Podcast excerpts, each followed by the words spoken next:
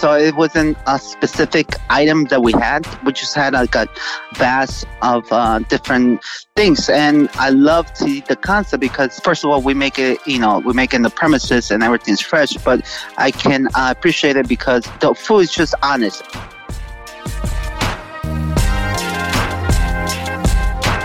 Welcome to the Profitable Table, fed by Woolco Foods, the nation's first podcast devoted to the business and lifestyle of the hospitality industry.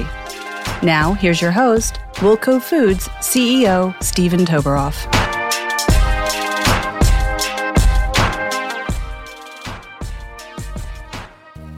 Hello, everyone, and welcome to another episode of the Profitable Table fed by Woolco Foods.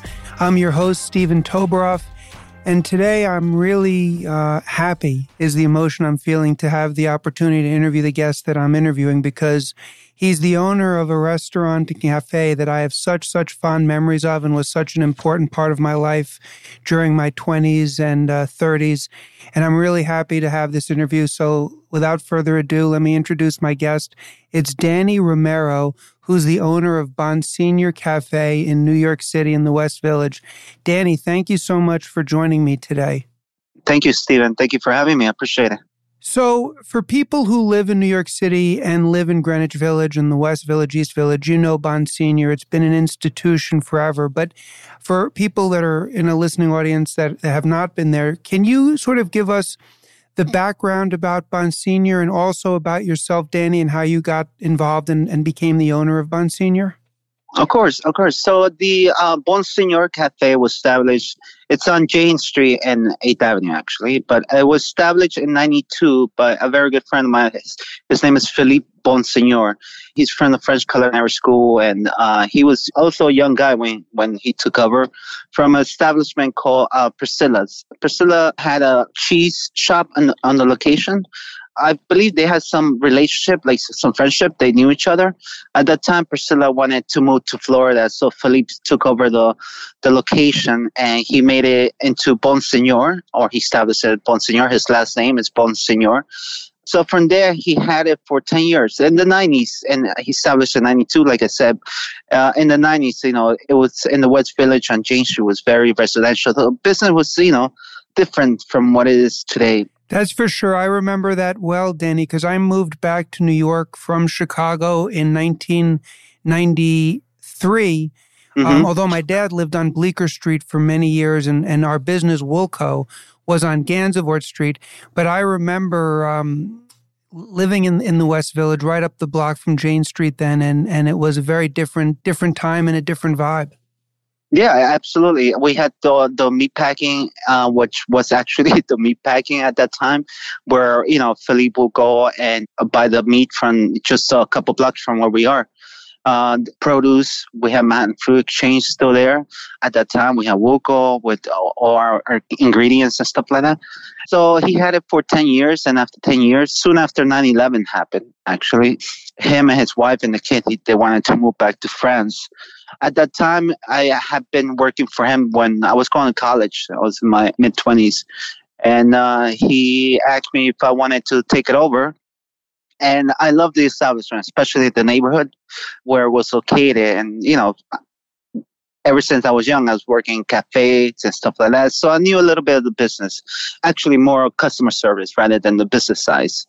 I took it over, and from there, since 2002, I've been the owner of Bonsignour Cafe, and I'm so happy to been working there and running the shop, uh, especially where it is. It's uh, a different uh, environment that we established, very neighborhood-like, provides to the community, and the relationship with the customer. I, you know, couldn't be happier. They're they're very supportive throughout the, all this time. Of course, it really is such a special place, and there were so many aspects, and there are so many aspects in my mind that make Bonsignour really unique and special.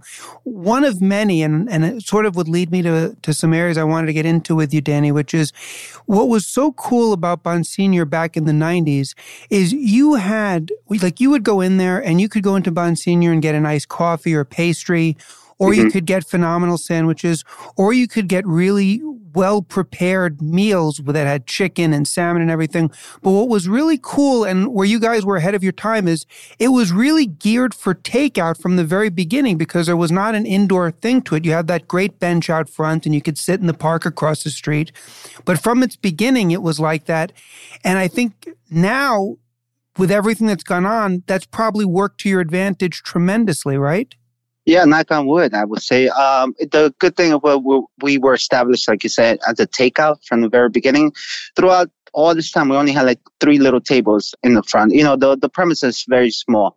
Although, uh, since Philippe established it, we make everything from scratch. That we make, we make about 90%, I would say, of everything that we sell in the premises. We make our own dressings, our own mayonnaise. We roast our own turkey for sandwiches.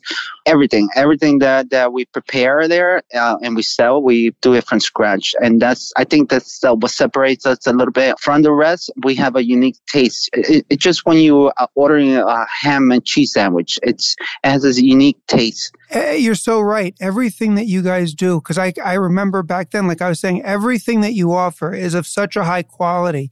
And another thing that you guys do so exceptionally well and is unique is, like you said, the store itself has a very small footprint, but you have a very vast array of options and each one is so amazing. Like a lot of times you you won't see that level of selection with a place that has that size footprint. And if you do there's a certain number of segments on the menu that just are not at the same level of everything. Actually this explains it to me because I, I that's really incredible the amount of product that you're baking from scratch. I mean it really shows up at the end product yeah, we make everything from all kinds of soup to au vin to stews to chilies, lasagna, fried chicken to like um, healthy salads and stuff like that. You know, our menu changes on a daily basis, and it, how established is like we kind of like had a relationship from the beginning with customers, like what they want and what they like. It's a funny way because people in the beginning uh, they used to call us like the neighborhood refrigerator, where they used to come in and see what was uh, available. Totally, I can relate to that right? So it wasn't a specific item that we had. We just had like a vast of uh, different things, and I love the, the concept because first of all, we make it, you know, we make it in the premises and everything's fresh. But I can uh, appreciate it because the food is just honest and nothing complicated, nothing from an, you know, we make a chili what a chili should taste like to our prefer or best to our knowledge, or we make some empanadas that are tradition what empanadas should do, should taste like, and and on and on and on. Just for me, it just basically it's it's just like the comfort of honest food. What Bonsignour really represents.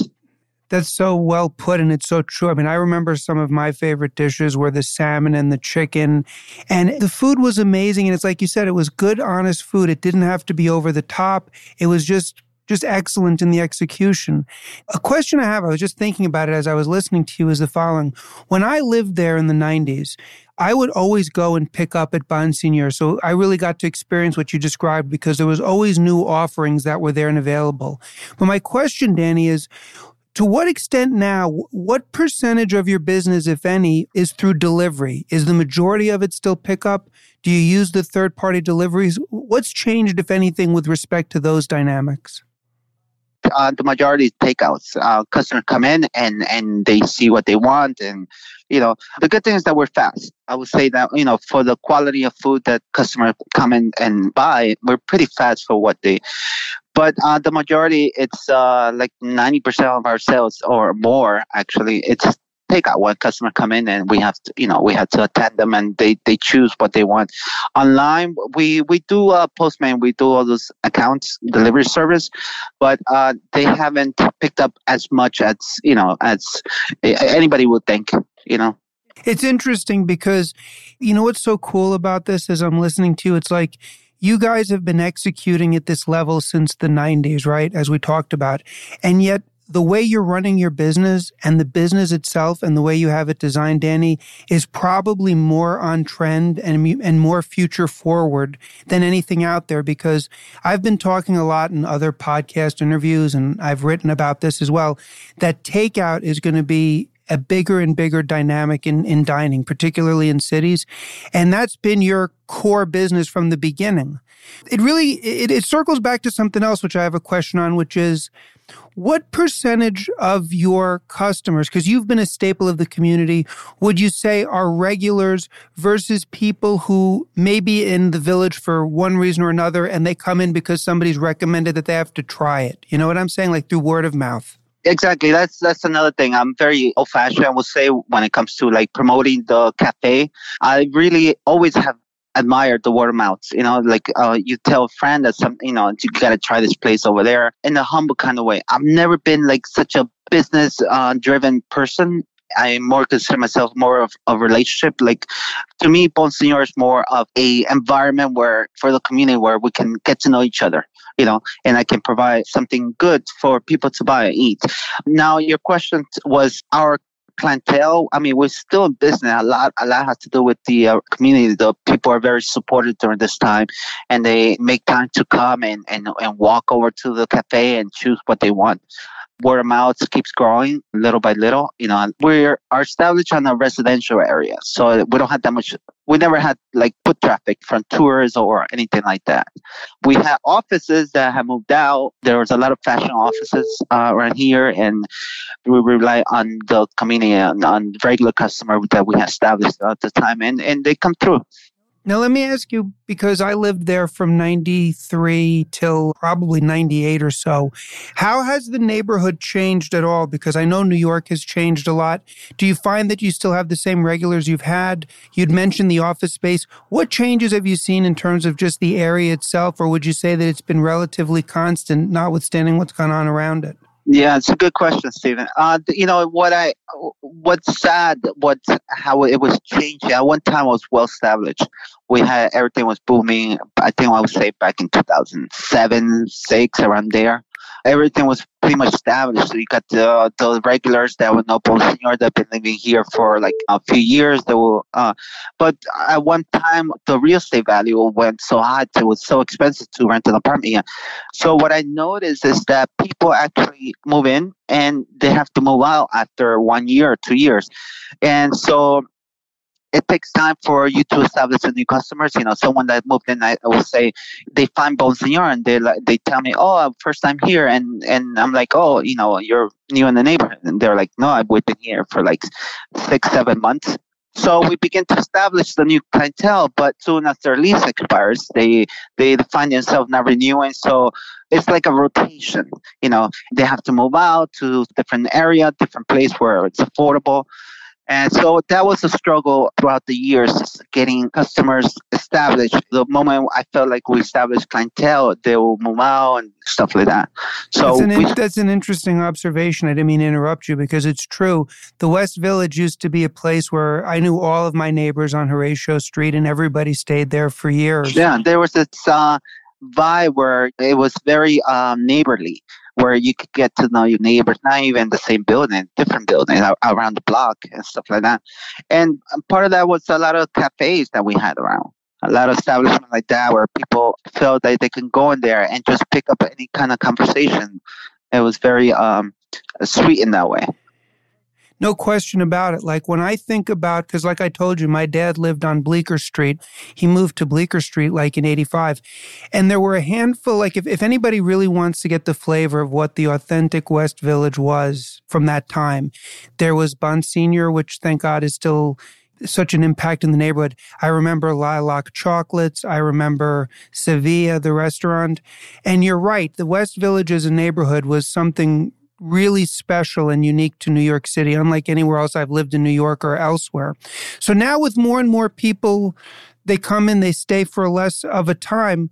I guess that just creates a certain, you know, n- new set of challenges, right? Yeah, it, it certainly does. I mean, we still have um, regular customers, but it, the sad thing is just we are uncertain how long they they're going to be uh, in the neighborhood we have lost a lot of great, really nice, sweet people, you know.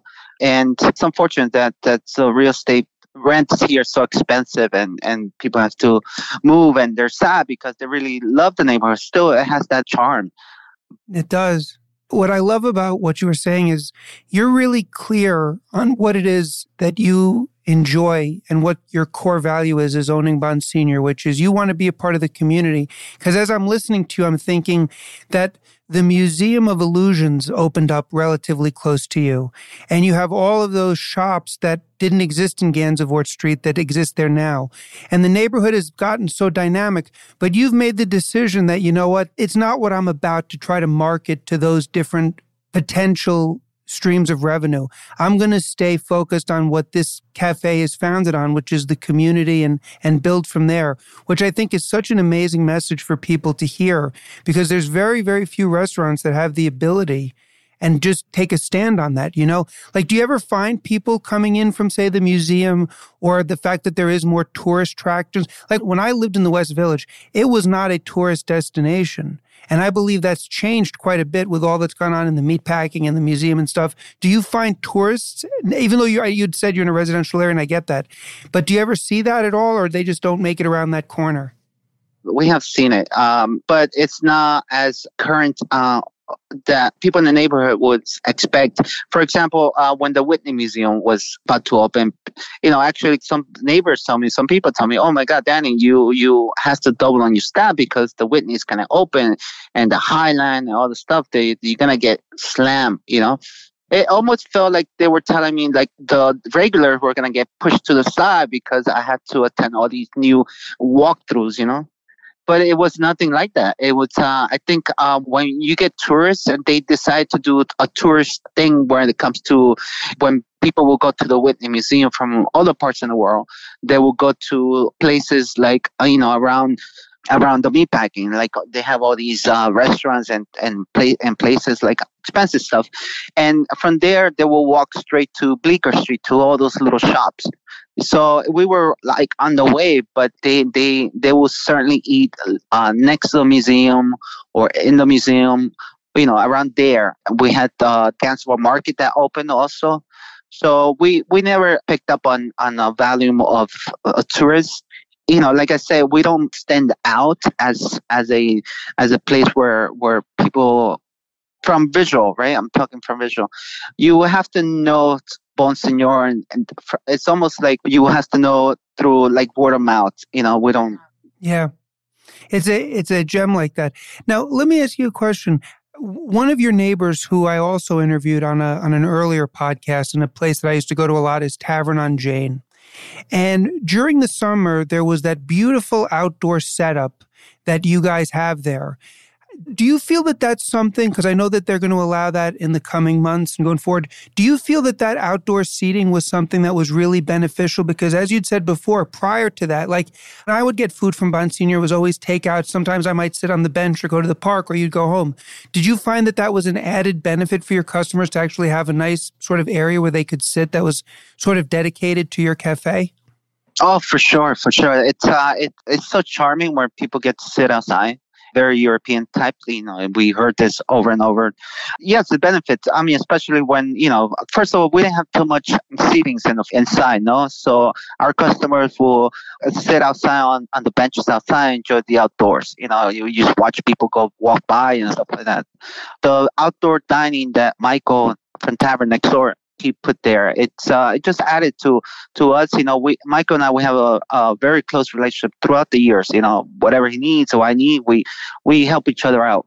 Uh, it's that type of neighborhood gesture because we're open in the morning from 8 to 6 p.m.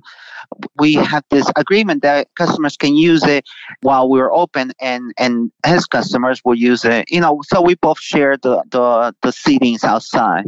And customers knew there was something that we were both providing for Tavern Jane and I for people to sit outside, meaning that you don't have to sit down and and eat at tavern or have anything to drink. You know, you know what I mean, like beer or any alcohol. You don't you didn't need to consume that. You could just very well go to Bonsignour Cafe and order a, a salad, a sandwich, and just sit outside and enjoy the outdoors. It was so charming, and there's probably no better neighborhood to just sit outside and chill and people watch. Mm-hmm. Now, I, I want to talk to you a little bit about your menu because it really is amazing, and I know that you vary it. What are the main drivers that determine what new items you offer, is it really that dialed in where you just get enough feedback from your customers that you'll create the dish? Or is it something that you'll mm-hmm. see or someone on your staff? How do you determine these new items? Because you are always adding tons of new offerings and it's a very fluid menu. What's the decision process that goes into what items you select and, and where you get the input from? We have a lot a lot of uh, diversity on, on our menu on the back house and in the front we pretty much go seasonal what's what's in season like we'll do like stews chicken stews and and and chilies and hot dishes more in the winter with uh, the, uh, you know different type of soups and stuff like that. We always uh, provide like healthy salads and combinations and stuff like that. But throughout the year, if we have when we are taking care of customers, uh, they also feel free to give us feedback, or you know, they either was a salad uh, uh, that they that they enjoy one day and they, they haven't seen it, so they'll freely t- speak to us. Oh, remember that salad I had the other day? When can you make it again? Stuff like that. So that's how we kind of make a decision when you know w- what to bring in and what to move out. Our display, I remind you, our display is small. It's not you know, it's not the food doesn't go around in all these areas, just particular area where it's small and, we can only fit X time. So, so we, uh, you know, we make our decision based on, on what season, what's in season, uh, and uh, what customers are, uh, you know, pretty much craving. Now, one of the things that I talked to Mike about, and that I know from having uh, run Woolco in the in the meatpacking district before we moved to uh, Jersey City, is the importance of community and I know Mike had spoken about that a lot. I know you've spoken. Can you talk to me a little bit about what that means for for just and this is really something for people that are looking to start a business because a lot of the people who listen to this podcast Danny are people who aspire to open up their own restaurant or cafe and so they're listening to you and they're saying okay here's a guy that's been open since 93 he's not doing marketing outreach really dialed in focused on the consumers that are living there the community and all that how does one go about building that relationship with the community? Is there anything that you do proactively, or is it just simply a byproduct of you being the authentic, welcoming business you are, and the community evolves around that? I think uh, the face front has a lot to do with it. You know, like people uh, get to know your personality you know how you speak to them and stuff like that and and i guess staff that you hire reflect on that a lot how you treat your staff, they're gonna treat your customers. And I remember because you know I, I, was when I was in college, I was working for you know people that I really admire, people that you know not so much. I always try to treat my staff with all the respect and stuff like that. So it reflects. It reflects on your business how they taking care of, of your customers. You know, it's such an important point, and so many people that I've interviewed and spoken with say the same thing, which it's so true. If you're in a service business like I am as well, you have to treat your employees and the people that work with you, your staff, as good as, if not better than your customers. Because if you don't do that, then how can you expect your customers to be treated in the way that you want, right? Exactly. And then, second of all, I find that if you're going to be a leader of an organization, you have to have credibility. And you and you can't preach that you want to be something to your customers and then not behave that way with the people with whom you're working. So I couldn't agree with you more. So let me ask you this question because it's something I've thought about and discussed earlier. You had said that your focus if I heard you correctly, Danny, you had said your focus was really more about, or not not more about, but like you were really into the customer facing aspect of the business, right? Yes. So your food is amazing and everything about it is amazing. But in your opinion, what do you think is your single biggest advantage? Is it the relationship you have with the customers or is it is it the food? Because I, you know, a lot of people will go to a restaurant and they can have the most amazing food in the world, but if they're not treated properly by the waiter or the host or whomever, they're not coming back. And conversely, if you give somebody a bad meal or a bad cocktail, but you handle it. So what what do you how would you rank that in terms of importance and emphasis in terms of what you do do in terms of training? Yeah, it's a, it's a good question. It has to be blended both in. I really, I'm someone that really appreciates uh, every sale or customer that comes in, and nothing makes me happy when they come back and they give me a good review about what they had, and it was, you know, so satisfying to them. For me, like I, I think I told you before, I was I, I wasn't business driven. I wasn't, you know, um, with the prices and stuff. It's a learning experience from the beginning. But when it came to um, establishing customers and making sure that they actually pay for what they wanted was very important to me. You have different uh, dynamics. You you want your customers to to come in and have a a pleasant experience, even if they spend two dollars to you know so to like forty dollars on on a meal or something like that. Like every single walk in should have a pleasant experience. You know, uh, you don't want them to come in and not just the experience, but also the what they consume. You know, so when uh, I'm gonna do this really quick. So when I'm training somebody, um, you know, when I'm training somebody uh, and we make uh, cappuccinos, lattes, and all the stuff, all those hot drinks, and I hire a lot of people don't that don't have experience making coffees and stuff like that. You know, but coffee can be very particular with uh, some some of the customers. You know, so if you walk in, Steve, and you you want to treat yourself for a let's say a cappuccino, right? And you're gonna pay three dollars for a cappuccino right? It was a nice experience and everything like that. And when you consume it, you really enjoyed spending those three dollars at the at the establishment. Now comes the next day. The next day, you're not sure. You're like, oh, should I have a cappuccino? But if you come the next day and and and you went you went inside, and you spent those three dollars on a cappuccino, and it wasn't to your taste. It wasn't like the the consistency that was you know the last experience, or the person taking care of you, you know, was kind of dry, wasn't friendly, and like that. So your experience wasn't as good. Now, customers can be very forgiving, but if it's repeats and stuff like that, it just doesn't help uh, your business. So true. I strive a lot in, in consistency and, and you know and friendliness you know?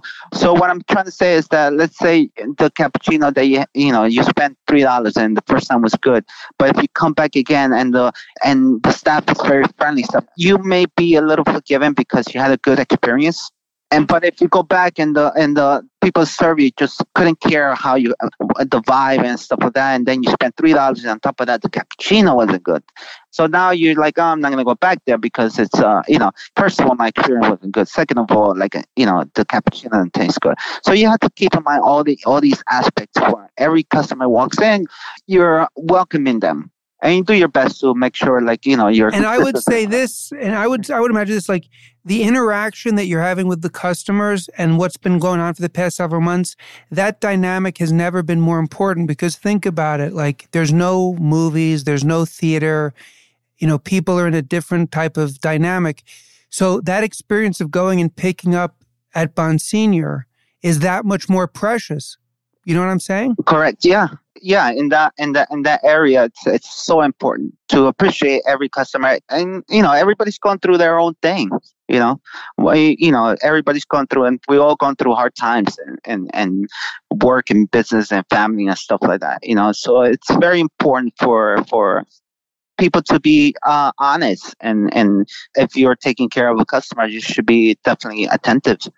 And the customer you know can appreciate the uh, the experience you know, I, I just um, I just want to say first off, Danny, thank you very much for this time. And I just want to let people know that Bonsignour is located at 35 Jane Street in New York. And if you're ever in the West Village, you absolutely have to stop by. It is really a special, special place that you have. And I, like I told you, Danny, I have so many fond memories, you know, and it's one, I really, I really miss living in the West Village because there's nowhere like it, man. You know what I'm saying? Like yeah. just that whole thing. And so for people that want to know what it really is to live in New York and be in New York, when you're walking around the West Village and you're hanging out, go where the locals go. I mean, it's it's it's an amazing place, and this has been such a uh, such a joy for me to, to, to re-engage, Danny. So I really appreciate you taking the time, man, to speak with me. Of course, yeah. Thank you, Stephen. Thank you so much for the opportunity. Thank you, Danny. Have a great, great day. That was a really cool interview. It was amazing to listen to an owner such as Danny who is really just so hyper focused in on the experience of the regulars and the community. You know, we're at a moment in time now where so much that's going on in our business is based upon utilizing every digital tool out there to market, to use data to try to understand consumer patterns and then engage with them in a manner that's going to maximize um, check sizes and, and to just have the whole focus be upon money and, and a mercantilistic aspect And here you have a cafe that's wildly successful, been in business since the early 90s. And all they're doing is just laser beam focused on the community, on quality, and on authenticity. And I think that's such a powerful lesson for anyone that's thinking about getting into the hospitality industry because you can see how valuable and how powerful those concepts are. And it's amazing that this concept of just really focusing on pickup only, now the whole world is revolving towards them or a big chunk of it anyway. So very, very cool. I really appreciate Danny for doing it. And I appreciate all of you for listening. If you enjoy the podcast, please subscribe. Would love it if you would do that. Would really appreciate it if you would write a review as well. I always enjoy hearing from people. So tell me what you think about this interview. Email me at stephen at woolcofoods.com or you can DM me at Instagram. Really appreciate your comments and your thoughts. And uh, most importantly, everybody, have an awesome, awesome day.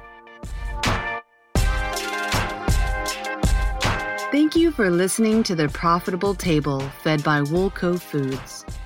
Please be sure to rate and review the show on Apple Podcasts or your favorite podcast app.